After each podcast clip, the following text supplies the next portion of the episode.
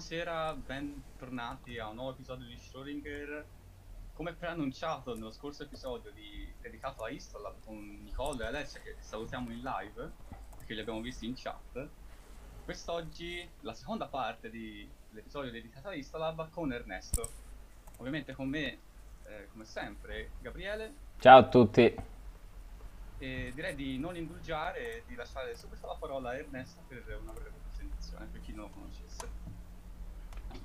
Ciao a tutti, Eh, vabbè, mi hanno già introdotto, quindi sono Ernesto, io attualmente sono un eh, Python backend engineer per eh, YouGov, una società abbastanza grande, basata a Londra, ma che in pratica opera sul territorio mondiale e mh, nello specifico mi occupo della parte di analytics di sondaggi che, che YouGov con eh, questa sottodivisione che si chiama Crunch eh, fa per eh, qualsiasi tipo di, di compagnia. Quindi quello che faccio io è praticamente analisi di sondaggi e mh, la scrittura di parti di codice che gestiscono tutta eh, la statistica e l'analitica di sondaggi.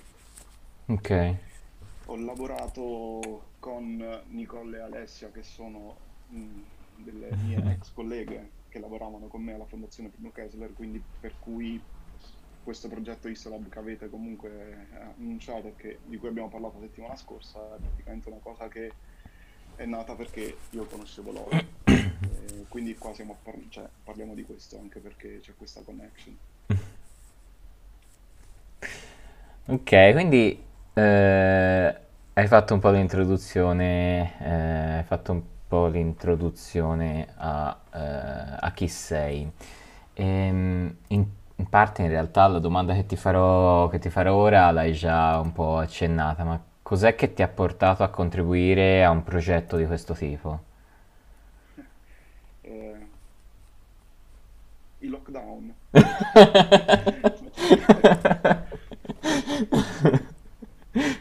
No, a parte gli scherzi, un po' è vero, eh, perché praticamente da marzo a giugno posso dire che ho lavorato tipo 16 ore al giorno.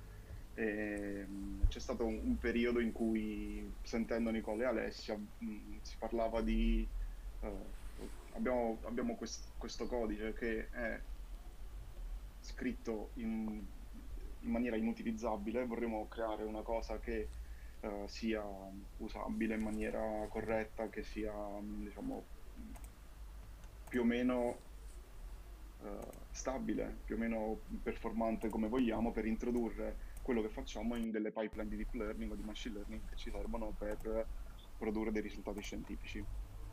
E quindi mi hanno condiviso un code base che avevano loro ehm, che prendeva un po' di, di snippet di codice e di cose magari che loro avevano fatto durante eh, la loro esperienza in- nella fondazione Bruno Kessler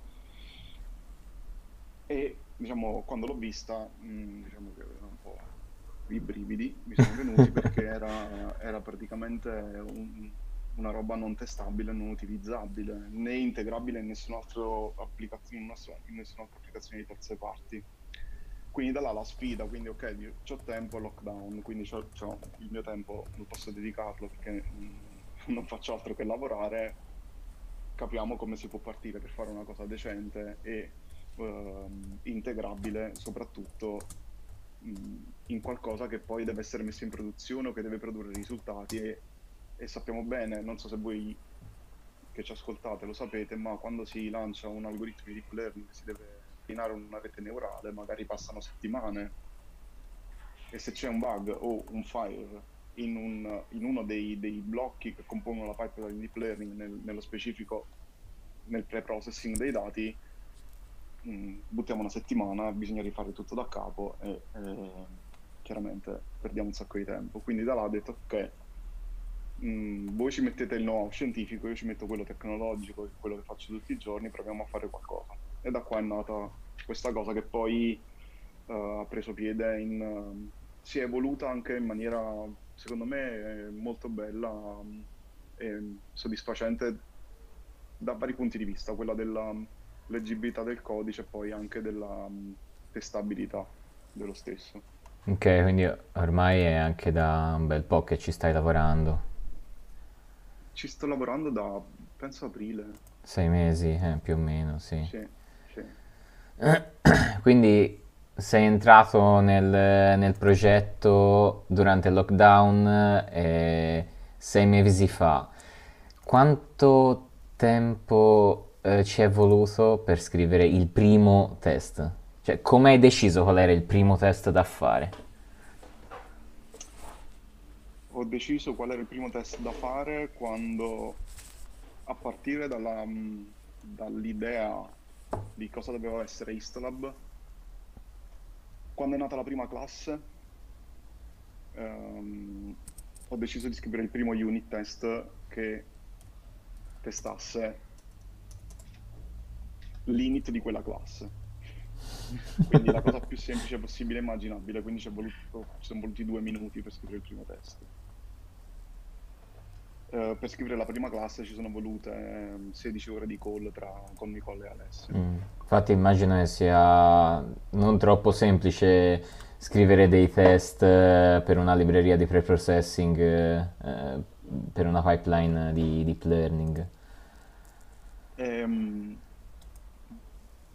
allora, secondo me è molto facile scrivere un test per qualsiasi tipo di codice se il codice è scritto, cioè, è un po' un ossimoro, però il codice deve essere testabile, altrimenti non posso scrivere test. Mhm. Testabile significa che, che ne so, se io ho una classe o un metodo, mi, mi- mi aspetto massimo 10 righe di codice, altrimenti significa che c'è qualcosa che non va. Secondo questo è il mio mh, personalissimo parere. Mhm. Eh, questo significa che, ok, io ho il metodo init di una classe, eh, ho un- una property o, una funz- o un metodo della stessa classe che fa una e una sola cosa.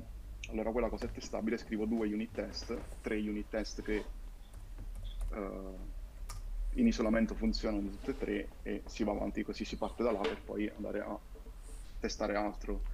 Quindi è stato facile scrivere i primi unit test, mettere insieme tutta la parte di end-to-end test e integration test è stato un po' più complicato. Quindi di, di- anche di teoria mm, ce n'è voluta tanta, cioè da sapere.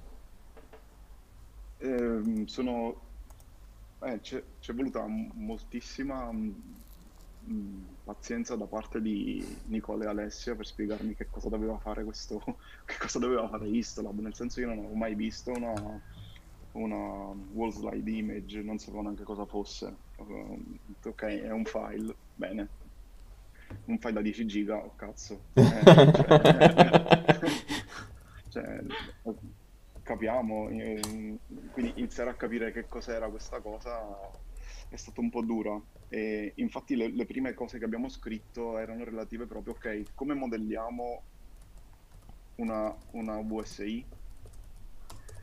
Ok, secondo me deve essere un oggetto di questo tipo che fa questo tipo di cose e quindi poi la palla passava a loro. Ehm, una volta avuto conferma ho buttato giù un po' di test condiviso con loro e eh, il comportamento dei test veniva, tra virgolette, validato da loro in base a- alla loro esperienza ed effettivamente ehm, anche tutta la parte di, di- che ne so, dovevo istanziare un, un oggetto di tipo slide che, che mappava questo file, eh, questa um, VSI, ehm, c'era bisogno per forza della loro validazione all'inizio perché io veramente non, non sapevo poi se stavo scrivendo una cosa che mh, era anche stilisticamente fatta bene ma non serviva assolutamente a niente. Mhm. Quindi c'era anche un, fi- un filtro nel mezzo eh, che era eh, Nicole e Alessia. Sì, sì, sì, quello c'è stato tantissimo nei primi, nel primo mese e mezzo, poi siamo riusciti a dividerci i compiti in maniera più facile. Ecco, come, come funzionava? Mm, Cioè, loro scrivevano le, le- le implementazioni e te ci scrivevi i test sopra? Eh, allora, all'inizio abbiamo fatto per la, diciamo, i moduli di base, che erano, ok, definiamo cosa sono gli oggetti di questo di affare, di questa libreria e um, mappiamoli come oggetti Python, visto che comunque beh, eh, sappiamo che Islab è scritta completamente in Python. Una slide era un nostro oggetto, abbiamo deciso di mh, mm, fare design da questo punto di vista e all'inizio abbiamo fatto tanto per programming, per, per programming, nel senso che siamo partiti da questo codice che era um, che loro utilizzavano uh, prima di Istolab per, per, le loro pipeline e um, l'abbiamo snellito l'abbiamo snellito, in realtà l'abbiamo riscritto da capo, non, penso non sia rimasto niente di, di, neanche una riga di codice uguale a quella. Il vero e proprio refactoring. Sì, sì, sì non, non, c'è, non, c'è, più niente di quella, di quella, cosa là, se non delle chiamate a NumPy o a Scikit-learn, che sono le stesse, però quelle eh, devono essere per forza le stesse, perché le librerie sono quelle. Eh sì. E, um, quindi c'è stato più che altro um, questo um, per programming di un mese, più o meno con, con Nicole e Alessio, e che era un po' complicato perché eravamo distanti, quindi farlo su Hangout, condividendo lo schermo, facendo cose del genere, e poi discutevamo tantissimo sulle pull request. Quindi ogni pull request uh, si aprivano discussioni e si andavano a fare pull request molto... cioè sono stato un po' talebano all'inizio, cioè, sono eh, eh,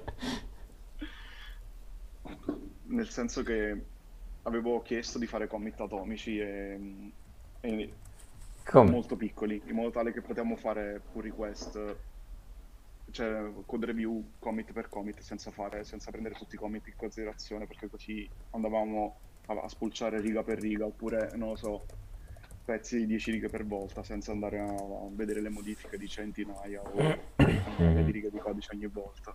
Eh, come? Non, non, sei, non sei della eh, della teoria git commit "-a-m update. Dei messaggi? Sì. No, il commit "-a" di, so- di norma ti fa il, il, messaggio di commit aggiungendo tutto quello che c'è. Sì. Sì, sì, ma no, chiaramente non sono, non sono, un fan di questo, non sono neanche un fan dello squash. Mm-hmm. Uh, quindi fare squashing di tutti, di tutti, i commit in uno ha senso solamente dopo un certo... Dopo... non lo so. Um, se tu hai scritto, cioè se tu hai dei commit che non sono per niente significativi, ma tutti insieme lo sono, allora ha senso fare squashing di tutto e quel commit poi ha un senso. Mm-hmm. Se invece hai un commit che, ok, ho aggiunto un commento, poi ti sei ricordato di aggiungere un altro commento e hai fatto un altro commit, quei due possono essere squashati insieme, cioè uniti insieme, invece di avere 220 commit dove hai fatto semplicemente fixing di docstring o cose del genere che ci metti una vita per code review. Ah, sì. um, quindi l'idea era ok, facciamo commit atomici, il commit atomico io intendo qualcosa che, ok, io ho fatto un commit di qualcosa che da solo funziona. Mm. E... Quindi ma, mh, questa cosa ha funzionato perché ok, io faccio, ho scritto un pezzo di codice, ho scritto il suo test, faccio un commit, vediamolo insieme e andiamo avanti. La pull request viene fatta code review quando più o meno so che quella cosa è finita e vogliamo chiuderla per quel tipo di versione che volevamo. E siamo andati avanti così per un mese e mezzo, poi ognuno mh, sapeva più o meno i compiti che si dovevano fare e poi ci siamo fatti code review a, a vicenda, uh, aprendo le issue su GitHub e andandoci a spulciare uh, per bene quello che aveva scritto l'altro. Mm-hmm. Ehm, è stato il processo dei primi mesi. Te conoscevi già, eh, avevi ma- eh, già utilizzato magari librerie che utilizzavano loro per fare implementazione, quindi che ne so, Pandas, uh, Scikit-learn. Eh. Sì, le avevo usate. Mm, utilizzo tantissimo NumPy per lavoro. Ok. Nel mio, nel mio, nel mio lavoro in Ugobi lavoro, lavoro tantissimo in NumPy. E, mm, in Pandas e Scikit l'ho usato. Pandas tantissimo nel mio precedente lavoro, Scikit molto poco. E, però non ho sentito l'esigenza di dover approfondire la parte teorica o la parte scientifica di quella cosa. Uno perché non avevo tempo, due perché non, è, non, non sono non sono bravo su quello, nel senso non, non lo utilizzo, non l'ho mai utilizzato, quindi anche andare a fare le push anche su quella parte là non mi sembrava il caso, quindi ho lasciato che la parte scientifica eh, fosse demandata a Nicola e Alessio. Mhm, Ok. Ehm, parliamo invece di magari eh, della parte di più su- sul test, anche se fino ad ora non è che abbiamo parlato di altro. Comunque, eh, quali strumenti e tecnologie eh, hai usato principalmente? Anche magari tecniche particolari, eh, anche perché questo è un, un caso non troppo comune, eh, quello di fare testing su, su una libreria di questo tipo. Eh, quindi magari hai trovato qualche, qualche tecnica che, che è stata mh, più diversa rispetto magari a, eh, a un test comune, se così si può chiamare. No, guarda, non ci- non c'è niente di particolarmente innovativo nel, nel- nell'approccio al test, al testing di, di Histolab. La mia idea era quella di iniziare con unit test utilizzando, utilizzando la- quella della standard library di Python, Mhm. quindi unit test e mock. Ehm, e quelle sono state praticamente, è stato il mio pane quotidiano di tutte le serate di aprile e maggio per testare, fare, scrivere unit test per, ehm, per i primi moduli di Histolab. Ovviamente c'è stato, cioè, ci siamo scritti degli helper eh, che ci servivano per eh, facilitare e anche snellire la lettura dei test da parte di chi li legge, nel senso se li scrivevo io, ehm, trasferire poi il know-how a Nicola Alessi è stato molto più semplice con questi helper che sono semplicemente dei, ehm, degli helper che ti moccano, che, che ritornano dei, eh, dei mock ad hoc per ogni tipo di cosa che devi simulare. Faccio un esempio, se dovevo moccare una property, eh, invece di utilizzare il, i context manager di PyTest che ti, ti permettono di moccare o patchare qualcosa, eh, scritto- mi sono scritto un helper che ritorna una property mock, una instance mock, o una class mock o una function mock a seconda di quello che mi serve. Questi helper vengono importati nei moduli di testing e ehm, utilizzati nelle fixture di, di ogni, di ogni test. Quindi se io volevo moccare una property di una classe, importavo property mock e dicevo ok, questa, questa, questa fixture è una property mock di questa classe, eh, di questo modulo. E quella là poteva essere utilizzata poi ehm, gestire i return values per gestire eh, le callback e, e quant'altro. Ehm, così si risparmiano, faccio un esempio, 4 righe di codice per ogni test, mh, e- e- evitando di ripetere ogni volta eh, tu- tutti i mock operator in ogni, in ogni singolo unit test. Questo è stato molto semplice per avere un codice pulito e per trasferire l'informazione a chi, a chi poi li leggeva che faceva review. Mhm. E Poi quattro linee di codice a Forse per testa è tanto.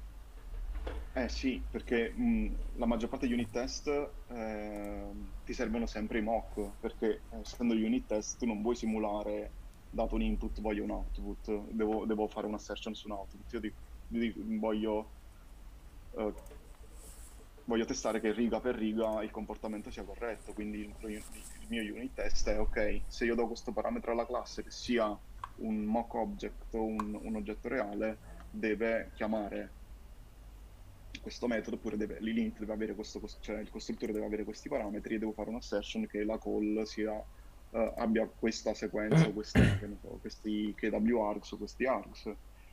Questo mh, chiaramente serve, mi, mi è servito a simulare, quindi muccare oggetti sempre, perché eh, dovevo sem- semplicemente testare l'isolamento del, del- del mio codice. Poi per quanto riguarda tutta la parte di integration test, ovviamente i mock non servono perché li testiamo con oggetti pseudo-reali, che siano file, che siano numpy arrays o, o altro. Mhm.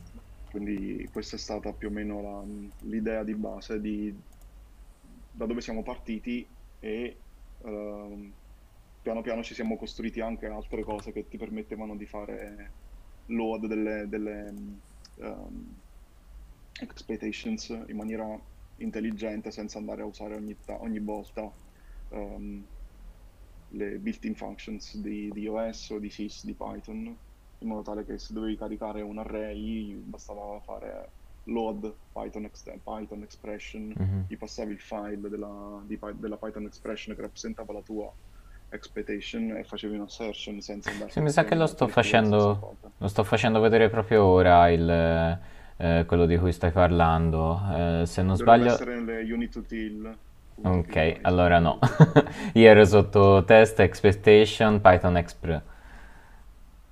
Ah sì, quello là, sì, Ah, sì, sì, ok, quello per ok. l'expectation, sì, scusami. Eh, Sì, esattamente quello. Mhm. Se tu vedi quella parte lì, expectations, eh, Sono delle immense, delle immense matrici.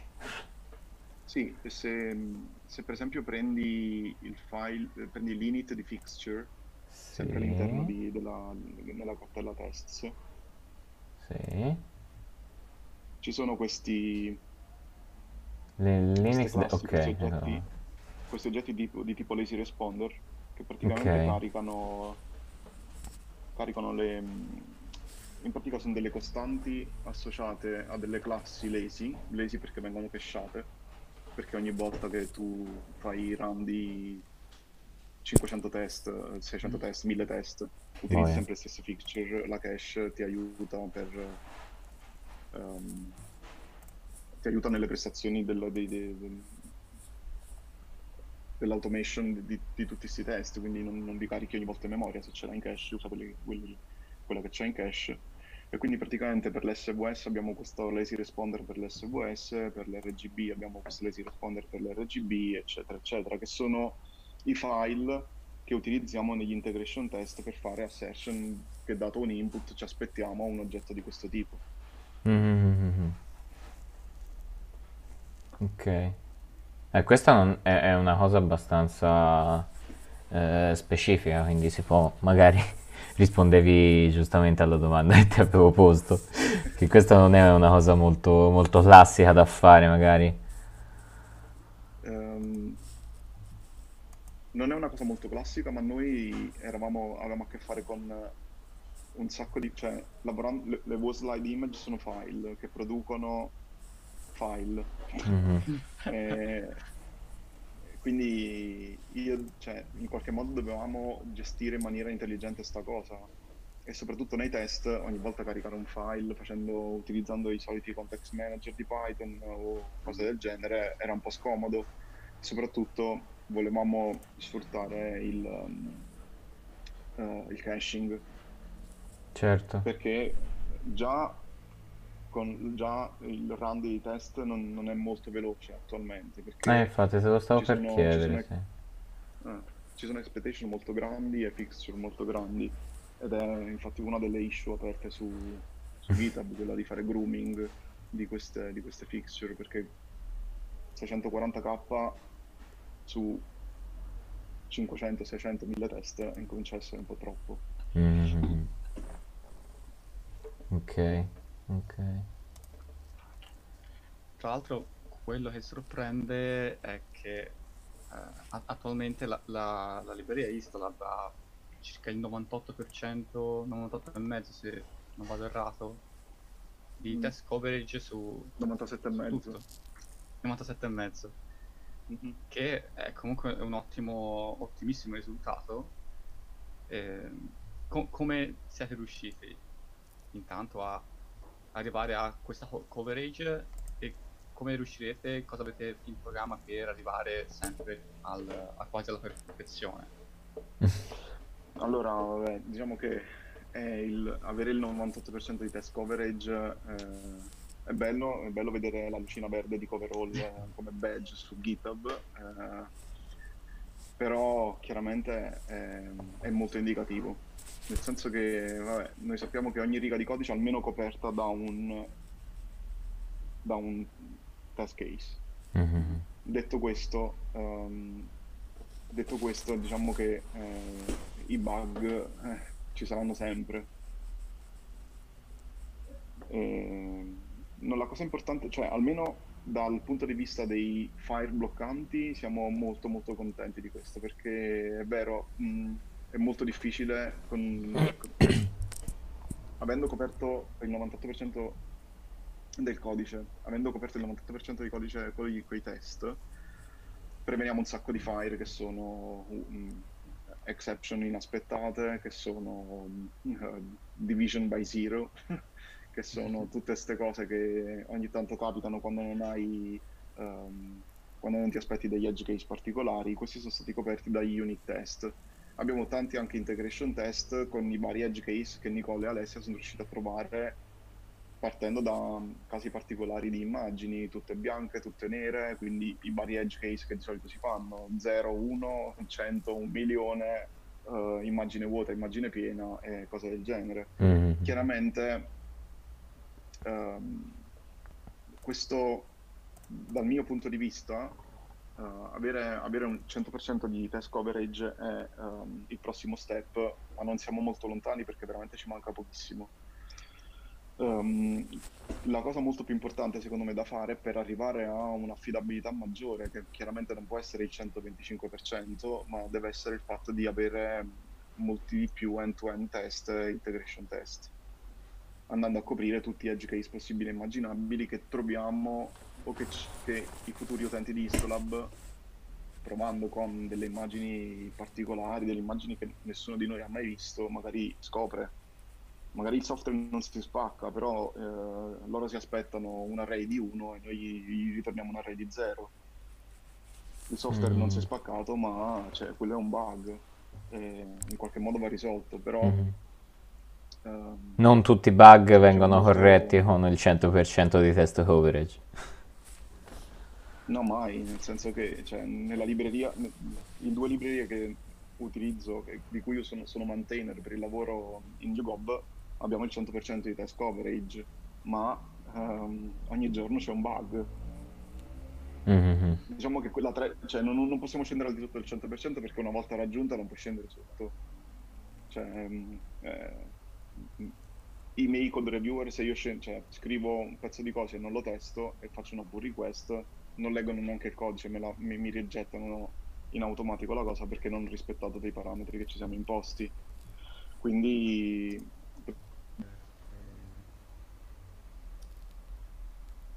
Abbiamo perso ma Ok, l'avevo perso per un po', Ernesto. sì, sì, significativo. Scusate. No, dicevo, dobbiamo, dobbiamo andare avanti così, però dobbiamo coprire molti più casi che verranno quando, quando utilizzeremo di più Histolab e utilizzeranno di più Histolab. Mhm. Ehm, mi verrebbe quindi ora da chiedere se hai contribuito anche allo sviluppo di qualche implementazione della libreria e non solo al, al coverage dei test. Allora, il mio contributo alla libreria è stato tantissimo di design. Ehm, ho scritto un po' di classi perché ero padrone del fatto che, ok, so che cos'è una wall slide image e so come mapparla in un oggetto che sia un oggetto Python. Per quanto riguarda, se, se parli di implementazioni tipo i filtri, tipo le maschere o cose del genere, su eh, generazione di tile oppure cose che- di cui hanno parlato Nicola e Alessio la volta scorsa, Sì, no, non l'ho ok, fatto. ok, ma è anche ra- ragionevole. cose mi, mi sono fatto spiegare. Sì, ehm, però sono stato, diciamo che la parte di design del codice eh, sono stato sempre fautore di, ok, dobbiamo scrivere funzioni piccolissime che facciano una sola cosa e che non, non ci sia bisogno di commentare le righe di codice, perché se le stiamo commentando significa che sono troppo complicate e significa che abbiamo sbagliato a scrivere qualcosa. Mhm. È anche una regola de- di, di è Python. la regola di Python, la regola di Uncle Bob. Eh, eh, esatto. Sì, abbiamo, abbiamo cercato di mantenere il codice quanto più pulito possibile, ehm, evitando di scrivere funzioni lunghissime che, seco- cioè, che poi abbiamo, abbiamo capito tutti ehm, che non sono testabili, perché se tu devi moccare 25 oggetti per arrivare a fare una session significativa, non lo so, secondo me è- non è proprio... Secondo me mh, c'è qualcosa che non va, mh, può essere, può essere riscritto meglio e invece di scrivere un, un solo test case ne scrivi 20, però sai che se succede qualcosa dove devi andare a intervenire su una funzione che è lunga 50 righe di codice, io sfido chiunque a, dopo sei mesi a capire dove è il bug. Sì, sì, sì, sì. Ha senso. Ehm, se qualcuno, a parte c'è anche scritto nella, nella repository, ma se qualcuno volesse contribuire al progetto, dove consiglieresti di, di iniziare? Più che altro dalle tecnologie, anche. da- dalle tecnologie, vabbè, è importante conoscere almeno un po' di Python, Mm. questo è, è poco ma sicuro. Ehm, io quello che... mm, Noi abbiamo, quello che abbiamo fatto è abbiamo iniziato a creare delle issue su GitHub con dei- de- delle label good first issue che sono praticamente delle, diciamo, mh, per invogliare le persone che vogliono contribuire a, a modificare due righe di codice per iniziare a essere padroni almeno della code base, una parte della code base. Mhm. Chiaramente se ehm, stai implementando una cosa e la tua pull request non contiene un, un test, quindi si abbassa la coverage, ehm, significa che c'è un, un debito tecnico da qualche parte. Quindi quello che vuole scrivere qualcosa per Istlab che sia un vero contributo dovrebbe conoscere Python, dovrebbe saper scrivere almeno un test, anche un Ok. unit test, non c'è bisogno di, di andare a mm, andare, non so, infilarsi in test molto più complicati. Mm, unit test che testa che quella cosa che ha scritto è formalmente corretta. Non dico che dato un input ti dia l'output corretto, ma che sia formalmente corretta. Mhm. E secondo te sulla parte magari più teorica, come si diceva all'inizio, eh, magari più adatta a Nicola Alessia, eh, contribuire è necessario entrare, addentrarsi in questo, in questi meccanismi, in, in questa teoria, oppure può iniziare a fare i primi passi per poi magari anche chiedere delle citazioni ehm, alle dirette interessate.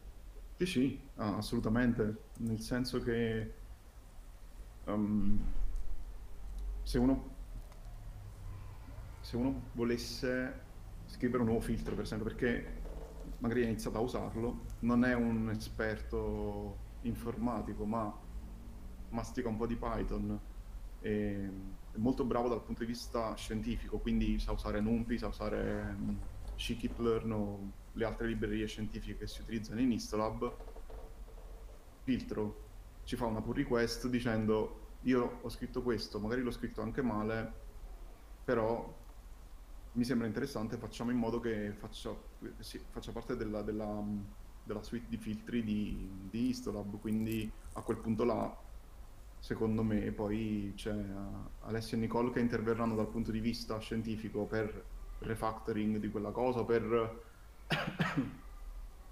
esprimere anche i loro dubbi su quello che ha fatto quella persona. E poi magari la- la- il mio compito potrebbe essere quello di, ok, ora tu hai scritto questa cosa, ti insegno a scrivere il test. Mm. Ti, ti- ti copio uno snippet nella pull request, più o meno ti dico dovresti fare così, provaci, leggiti questi argomenti che sono le basi di PyTest eh, per, per come invocarli e, e unit test per, ehm, per quanto riguarda la, eh,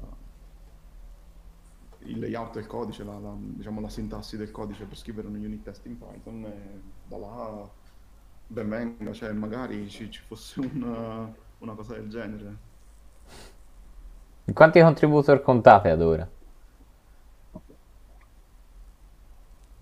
Io, Nicola e Alessio. Ok. Pensavo ci fosse già qualcun altro. No, in realtà c'ha scritto, c'ha, c'ha scritto una ragazza, o un ragazzo, non lo so, ehm, dal nickname mi sembra una ragazza, però non, facendo il reacting, ehm, che voleva contribuire a una issue aperta, eh, però non si è fatta più, cioè non ha, aperto PR, però al momento non ha aperto nessuna pull request, non ha più scritto nulla. Ha avuto paura. Vediamo, cioè... ma faccio- magari sto facendo, faccio io ora una call for contributors in questo momento live. Eh, se volete contribuire, scriveteci in privato, in pubblico, come volete. Siamo super felici di aggiungere il quarto contributor. Ecco, a proposito di questo, di come intendete, se avete in mente qualcosa per eh, promuovere il progetto? Certo, allora, quando, quando il Covid sarà finito, eh, la mia intenzione è comunque portare l'esempio in qualche, in qualche conferenza, Tipo PyCon. tipo PyCon It, c'è un- qualcuno online che ha già scritto qualcosa. Ehm, sì, PyCon It è quella, diciamo, la, la- la conferenza di riferimento italiana dove si potrebbe portare nella track PyData questa, questa libreria, farla conoscere a qualcuno. Ehm, quindi questa è, un- è una prima cosa. La seconda cosa, secondo me, ed è quella che ritengo migliore da questo punto di vista, è ehm, praticamente andare a gestire delle, come dire, chiamate alle, chiamate alle armi dirette. Chiamate alle armi dirette significa che Nicola e Alessia mandano, eh, chiamano i loro eh, partner scientifici e dicano ok, vi facciamo un corso di un'ora di Istolab.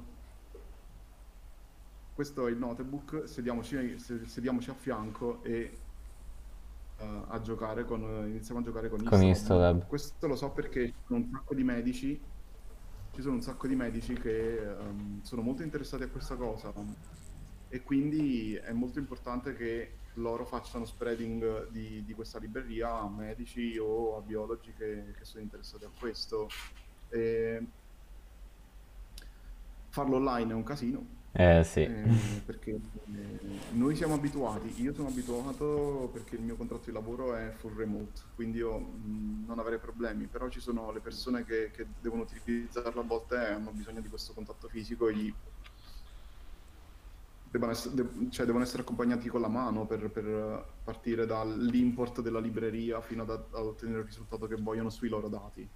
Quindi l'idea, ne parlavo anche con, con Nicole qualche tempo fa, è proprio proviamo a fare un seminario e vediamo quante persone aderiscono e magari in un'ora e mezza riusciamo a fare una lezione su Istolab. Mhm. Questo potrebbe essere il, potrebbe dare il là a creare delle issue non tecniche, ma delle issue che mh, siano anche scientifiche. Nel senso che io ho bisogno, mh, cioè mi piace molto Istolab, ma ho bisogno che Istolab tratti anche quest'altro, ti- quest'altro tipo di, di immagini, non solo quelle di eh, ematossinesi e eusina, ma anche, che ne so, immunistochimica. Sto parlando a Bambera perché queste cose non conosco, ma le ho sentite dire. La differenza qual è? La colorazione delle immagini è completamente diversa. Non sappiamo ancora se Istolab su immagini di immunistochimica che, che hanno colorazioni completamente diverse si comporta bene o male. Quindi se qualcuno che inizia a usarlo e inizia a giocarci provando con immagini completamente diverse rispetto a quelle che abbiamo in mente noi, sarebbe una grandissima cosa perché ci porta a introdurre nuove feature importanti nel, nel progetto. Mhm. Ok, Eh, io faccio una domanda un po' più sul pratico. Che editor usi? Eh, utilizzo PyCharm Professional. Male. No, scherzo. Mi trovo, mi trovo molto bene, mi trovo molto bene. e- e- No, no, stavo scherzando. Ovviamente è una cosa... Vai, Michele. comunque, comunque sia stata, fosse la, la risposta, risposto in questa maniera, almeno che la risposta non fosse Vim. Esattamente. Ecco, No, lo ha- hai mai usato Vim? mi dirà Emacs, ma io non ce la faccio. Non ce la fai a usare Vim? No, no, no, Vim sì, Vim ce la faccio a usarlo. No, però dico Emacs per esempio io non ce la farei mai a usare Emacs per programmare. No, nemmeno io, sono d'accordo. Però trovo ci sono dei tool, eh, in- cioè ci sono dei plugin in PyCharm che sono comodissimi per fare un sacco di cose, quindi lo uso. Lo uso per lavoro e quindi in automatico mi trovo, cioè, mi trovo molto bene a usarlo anche per, eh, per Istolab o per tutti gli altri side project che, Mhm. che- che faccio. Ehm, stavo cercando ora una, eh, la libreria che usi per fare i test. Eh, utilizzi PyTest o unit test? Eh, eh, uti- utilizzo PyTest per tutta la parte di invocazione dei test e per la cosa comodissima che c'ha dei, dei decoratori per parametrizzare i test e per le fixture. Ehm, Quindi diciamo è un mix? test- Sì, sì, è un mix, cioè utilizzo un- unit della standard library di Python e mock della standard library di Python Mhm. e PyTest per tutta la parte di decorazione. E, mh, per esempio, cioè, è molto comodo quando devi fare degli skip condizionali di test, eh, è molto comodo quando devi marcarli come X-fail su determinate piattaforme. Eh, quindi è un mix, è assolutamente un mix. Mhm. E poi utilizziamo, cioè, utilizziamo da un po', abbiamo introdotto questo altro- quest'altra libreria di, sempre basata sui PyTest che si chiama PyTest Benchmark. Permette di fare analisi di benchmark sulle prestazioni di alcuni test, quindi alcuni test sono scritti apposta per eh, fare benchmarking. Ok, sì, infatti vedevo qua sotto il test c'è proprio il test benchmark.py. Sì. È, è proprio questa che stavi, ok, di cui stavi parlando, sì, sì. Sì, quei test sono stati introdotti da poco perché nella mia idea, ed è un'altra issue di GitHub, è quella di trasformare in Cython o Pyrex le, mh, delle funzioni che sono puramente matematiche o di puramente matematiche intendo che facciano operazioni su array che siano mh, matematica pura, mh, non lo so, tutte operazioni di broadcasting, quindi eh, divide, eh, multiply o qualsiasi cosa, che ho notato mh, che su un, gran- un- un alto numero di iterazioni e su immagini o array molto grandi non performa benissimo.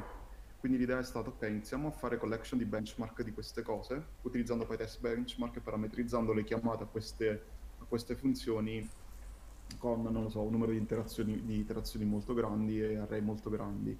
Li stiamo collezionando tramite una GitHub, una GitHub action che genera delle GitHub pages che ci, ci plotta dei grafici, in modo tale che la pros- quando introduciamo le stesse funzioni ma scritte in Python, vediamo se ehm, quegli stessi test che ci abbiamo con lo stesso numero di iterazioni, le prestazioni migliorano e quindi i tempi si abbassano. Ehm, quindi questo è il, um, l'idea di base di, di quello che abbiamo, che abbiamo in mente ora per la parte di benchmark. Mhm. Mm, non sappiamo ancora come andrà a finire, però eh, eh, stiamo monitorando la cosa, ecco, perché vogliamo, vogliamo capire se ehm, migliorano le prestazioni di quelle particolari funzioni che fanno trasformazioni, fanno operazioni matematiche in giro per array. Poi vedo che è anche particolarmente complesso in realtà la, la GitHub Action eh, che avete setup. ma No, in realtà no, pensavo peggio. Setappato per, No, eh, no. per benchmark. No, no, no, infatti. Scusami che ti ho interrotto. No, no, figurati, è molto più complicata la, la pipeline di, di continuous integration che questa di benchmark. Mhm. Sì, ehm, in realtà avevo visto, avevo intravisto delle domande in, chat in relazione a um, PyTest e unit test, ehm, però mh, lascerei un attimo lì per poi eh, eh, chiederle a, a termine, anche se siamo quasi in, addirittura d'arrivo, ecco. Sì. Ehm, no, ecco, mm, diciamo come ultimissime domande ne faccio una io, ehm, che è appunto quella, mm, ovviamente una, una persona, eh, magari da poco nel, nel settore, che vede magari te Ernesto, che ha un'esperienza non solo lavorativa, quindi professionale, ma anche su, su contrib- ehm, come contributor e maintainer di eh, quali consigli daresti per eh, approcciarsi, per iniziare a eh, far bene e imparare bene eh, dal punto di vista di Python e di eh, testing e, e quant'altro in generale? Allora, eh, non, cioè, allora, eh, c'è un po' di... Ci sono tantissime cose. È gigantesca la cosa. Ehm, secondo me, per, que- per com'è la- per come è stata la mia esperienza, cioè, vi, vi racconto un attimo una cosa. Io sono stato, ho fatto il ricercatore per sei anni. In, eh, ho fatto il tecnologo ricercatore per sei anni, ho scritto software per sei anni senza scrivere una riga di, di test. Mm. Perché? Perché bisognava produrre dei paper, perché mh, non dovevamo fare delivery di prodotti che andavano in mano a clienti che mh, lo utilizzavano per fare business. Quindi noi scriviamo codice e non scriviamo test. E la cosa mi turbava un po' perché nel- prima, di, prima di fare questo ho sempre, scri- ho- ho sempre scritto codice, ho sempre scritto i test. Mm, poi sono, sono stato assunto da quest'altra società dove se non scrivi i test ti fucilano. Ehm, E sono, son- cioè, ho avuto molta difficoltà perché ero, dopo sei anni mi ero quasi dimenticato e non, è- non avevo seguito tantissimo come erano evolute eh, le librerie di testo, i, pacchetti di terze parti per Python che ti facilitassero la vita. Quindi quello che ho fatto io è iniziato, ok, mh, devo, devo fare questa cosa, ok, bisogna studiare cosa? Ho iniziato a studiare eh, TDD, quindi Test Driven Development, Design Driven Development e BDD, eh, Behavior Driven Development. Chiaramente studiare tutto insieme è stato, cioè non, non ce l'ho fatto, ho iniziato un po' alla volta, però per chi si approccia ora, almeno in, que- cioè, in questo periodo storico, quello che, consi- quello che mi sento di consigliare è che TDD è una- un metodo per scrivere software robusto e per imparare. Cioè non credevo fosse così. Tantissimo si imparano a scrivere i test e si impara a scrivere del codice pulito con TDD in maniera veramente, veramente facile una volta che si è entrato nell'ottica. Eh, quello è anche il Perché- difficile. eh. Sì, perché c'hai le, le solite tre fasi, scrivi il test, il test si rompe, poi mh, ri- eh, scrivi parte del codice, poi fai refactoring, poi riscrivi il test, riadatti il test. Mm, lo so, è complicato, però se uno parte da zero e inizia e, e riesce a entrare nell'ottica del TDD, è molto meglio che uno che ha la sua idea di come si testa e poi deve switchare completamente sul TDD o sul BDD o su altro. Io l'ho trovato, l'ho trovato complicato e infatti ho pensato se io non, sa- non avessi saputo niente di test, non avessi saputo niente di come scrivere uno unit test, un integration test o qualsiasi altro tipo di test, io volevo fare TDD e basta. A un certo punto TDD, non voglio sapere niente. Quindi penso sia questo una buona, una- un buon punto di partenza, però mh, magari è solamente una mia idea. Sicuramente va. Quindi questi sono anche consigli per neoprogrammatori. Sì, sì, sì. E poi cioè, io mi sento di consigliare il libro Clean Code di Uncle Bob, cioè lui è veramente... mi ha svoltato un sacco. È vero che non è scritto, cioè, i, gli snippet di esempio non sono, in, non sono in Python, sono in Java, però quello che scrive, cioè, veramente ti porta a scrivere un codice che è super pulito e automaticamente super testabile. Perché a volte scrivere un test è complicato, scrivi un codice pulito e sai bene che quello che una qualsiasi funzione lunga il giusto da poter essere testata è mm, la, scelta, la scelta, secondo me, perfetta. Quindi se volete investire, non lo so, qualche dollaro per comprare quel libro e iniziare a studiare su quello, è veramente fatto bene. Sì, infatti abbiamo incluso il, il link direttamente a, al sito di Clean Code, eh, già quando avevi fatto un piccolo accenno sulle funzioni testabili, codice pulito, funzioni non superiori alle 10 righe e così via. Sì, sì, Eh, vabbè, quella- cioè, all'inizio è stato anche, l'avevate detto mi pare anche la volta scorsa, all'inizio ho detto vabbè, iniziamo da zero, è un progetto che mi sembra interessante, sono in lockdown e ho tanto tempo, proviamo a essere talebani, proviamo a fare un esercizio di stile, proviamo a fare questo esercizio di stile che è ok, codice pulito, docstring, scritta con le direttive P e P, mm, mm, non mi ricordo quale cavolo è il numero 417, non mi ricordo, versioning 404, e tutte queste cose 440 per arrivare a ok, fantastico, abbiamo finito, abbiamo la docstring scritta, cioè abbiamo la, la- cioè abbiamo la documentazione gratis praticamente, c'è la docstring scritta bene. Se abbiamo scritto degli snippet di codice nella docstring, ci abbiamo anche gli esempi per gli, per gli utilizzatori. Quindi l'esercizio di stile poi è servito anche a documentare il codice e quando lo andiamo a leggere, dopo due mesi che non mettiamo mano a una classe o a una funzione, eh, è tutta un'altra storia. diciamo che raccogli i frutti Sì, che, che- che- che- del sudore versato e del sangue versato nei, nei sì, ma...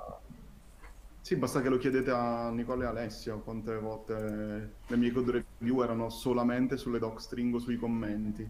Cioè, i miei commenti alle code review erano perché hai scritto questa docstring così, perché questo commento qua, perché l'hai messo, se l'hai messo significa che quello che hai scritto l'if non serve, oppure se serve è troppo complesso, ci sono troppi branching.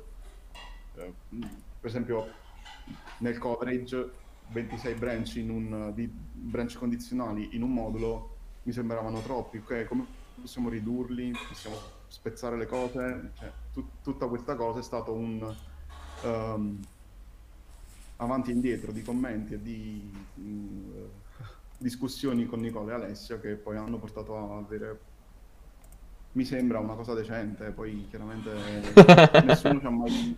No, nessuno, ci- cioè siamo in tre, stiamo contribuendo, nessuno ci ha mai detto "Oh, questa cosa è scritta veramente male, perché non la riscrivete? E la mia risposta sarà, eh, riscrivila tu, visto che non ti piace. Così, contributor. Quali... Risposta in stile Linux. Eh, sì, sì. Cosa? No, eh, eh, risposta in stile Linux che, Ah, sì, sì, sì. che- che ama i contributor, ma col tempo li odia per le... Sì, ma anche, cioè, non so se mai avete visto mai quan- la media di quanto rimane aperta una pull request sul, um, su GitHub di Python. Cioè, se uno vuole fare Sì, una, sì. cioè, una contribution su Python, sei mesi e non, non ti hanno mai neanche fatto la review. Quindi, quando ce n'hai tantissimi, ovviamente è un casino. Mm, Noi ne abbiamo, cioè, noi non abbiamo nessuno, quindi ben venga che qualcuno ci faccia una, ci faccia una critica, riesca a migliorarlo, eh. Cioè, io lo spero. Anzi, tutti Abbiamo... vedo, scusami, vedo Sì, sì, in chat. Se Carlo potresti anche dare un occhio al, al, al codice. Abbiamo un paio di domande dalla chat. Una è di Patrick. Ciao Patrick. Eh, consigli qualche plugin figo e utile per, eh, per PyTest? Eh, sì, mm, io consiglio Xdist come plugin per, eh, cioè se è quello che intende Pat, eh, cioè ci, ci sono varie, cioè PyTest Xdist che praticamente serve per lanciare test in maniera distribuita su, su tutti i core della- del processore che ha la, la tua macchina, ogni volta che lanci, che lanci i test. E poi utilizzo, utilizzo PyTest Benchmark che è carino e PyTest Cov che serve per generare i report di coverage in locale, che Mhm. abbiamo quello che poi utilizzi per ehm, quello che eh, nella pipeline di continuous integration mandi a coverall, che poi ti fa il report di- di- del coverage. Mhm. Non ne conosco più altri, Abbiamo- sinceramente. Abbiamo Forse Pat ne condivisi, conosce di più, eh. abbiamo condivisi comunque in chat questi tweet che, che ha detto Ok. a- attualmente, così che ri- rimangono e chi, chi vuole può eh, andare direttamente su... E un'altra domanda, spero di tradurla eh, bene. Eh, in quali casi eh, scegli unit test al posto di PyTest? Credo sia stata già risposta questa domanda, ma magari... mm, Ma unit test intendi, cioè, La libreria. Mm. Sì, se si intende creare una classe di test ereditando unit test, eh, quando praticamente hai bisogno di quando hai bisogno di tutti gli oggetti che unit test mette a disposizione e non devi fare cose ibride, cioè quando deve essere una cosa scritta solo con mock objects e non devi fare nient'altro, preferisco usare quella e non utilizzare niente al di fuori di quella capita molto raramente, devo dire la verità, sia mi è capitato molto raramente sia in Islab sia nell'attuale codebase che utilizzo per lavoro, le tre codebase che, che- a cui contribuisco per lavoro. Mentre PyTest ci chiedono? PyTest lo trovo molto comodo per la parametrizzazione dei test, l'ho detto prima, mi, mi piace molto eh, tutta la parte di decoratori che ti dà.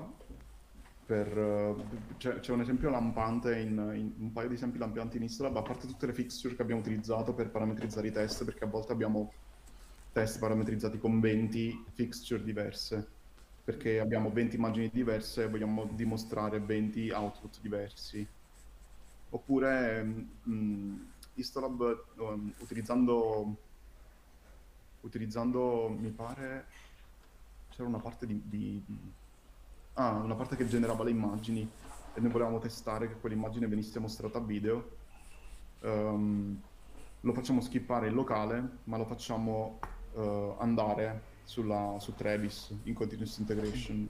Lo facciamo skippare in locale perché non tutte le, mh, eh, le macchine, su- per esempio su Mac non c'è XVDF e quindi non si genera la, la widget che ti fa vedere l'immagine. Quindi quello che facciamo è che lo skippiamo in locale, però lo facciamo passare sulla continuous integration e PyTest ti mette a disposizione ehm, questo decoratore che ti permette di fare i skip condizionali, mettendo le condizioni dove le condizioni possono essere a loro volta delle funzioni Python che utilizzano eh, le, built-in function di OS o di SYS, quindi c'è tutta questa cosa molto comoda che ti permette di, di,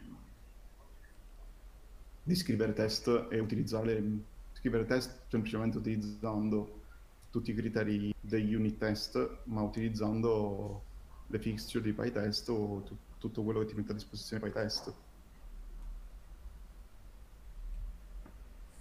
Yes. Michi, te hai domande? Ma io in realtà le, le avevo già fatte all'interno comunque più o meno del- dell'intervento di Ernesto. Al momento non, non ne ho. Diciamo, non, non- non mi faccio alcun eh, timore di, di- di farle. Però in questo momento no, perché appunto que- quelle che avevo le avevo già fatte, quindi Ok. sarebbe inutile riproporle. Mm. Gabri? E in- no, io le ho già fatte tutte, credo siano state anche abbastanza.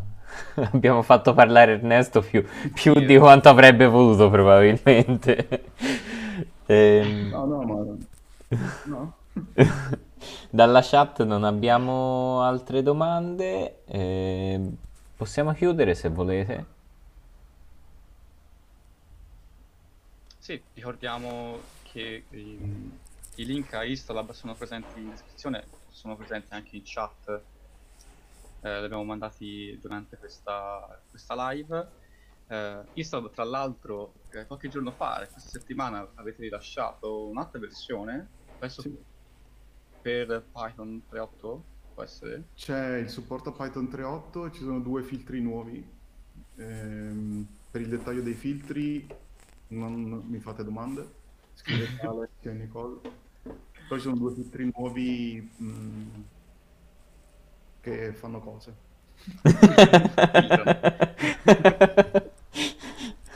Ok. Allora ricordiamo sempre Ernesto lo potete trovare, non lo so, su Twitter di sicuro perché l'abbiamo trovato lì, su GitHub 100% lo potete trovare. Eh, noi invece siamo su Twitter se, eh, se volete scriverci, su Instagram, LinkedIn, Facebook eh, e non mi ricordo altri.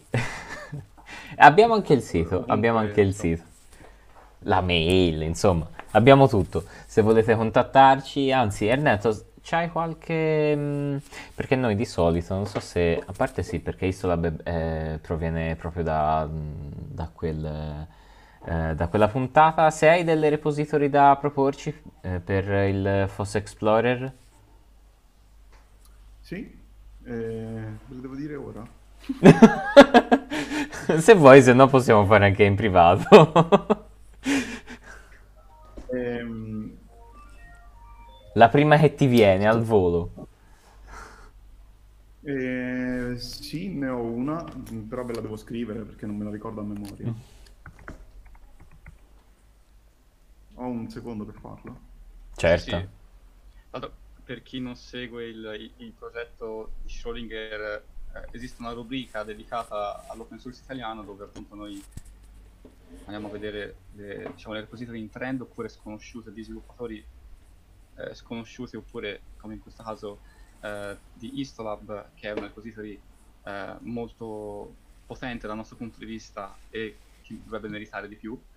Eh, quindi chi non ha lo- la star su GitHub vada subito a metterla. Ehm, E, in, quella, in quella rubrica parliamo un po' di... cerchiamo queste, queste repository, parliamo un po' della loro implementazione e cerchiamo di dare un po' di visibilità non solo allo sviluppatore quanto anche al progetto stesso per quanto noi possiamo darla. Ecco. Sì, esatto. Eh, ve l'ho mandato, eh, si chiama DuckPy eh, e praticamente è un, è un, è un interprete JavaScript per Python scritto da un mio amico, collega pythonista che fa parte della community di PyConit, quindi valido Ok, secondo me. ce la segniamo, grazie. E anche dalla, dalla chat se avete qualche repository da, eh, da proporci potete scriverci o comunque scriverlo in chat. E possiamo concludere, Miki, se vuoi. Sì, direi domande non ci sono state, anzi ci sono stati saluti eh, e complimenti, applausi per, eh, per Ernesto. E noi ringraziamo sia Nicola Alessio del, del- della precedente puntata, sia Ernesto per la disponibilità e per esser- essersi eh, messi in gioco su, su- in una live stream. Speriamo che di rivedere Istolab con altre nuove versioni, con magari più contributor da, da qui a- in avanti. Nuove versioni sicuro, nuovi contributor lo spero. Concludiamo quindi qui il ventesimo episodio di Schrödinger e ci vediamo la prossima settimana. E grazie a tutti, grazie Ernesto e ciao. Grazie a voi. Ciao a Ciao.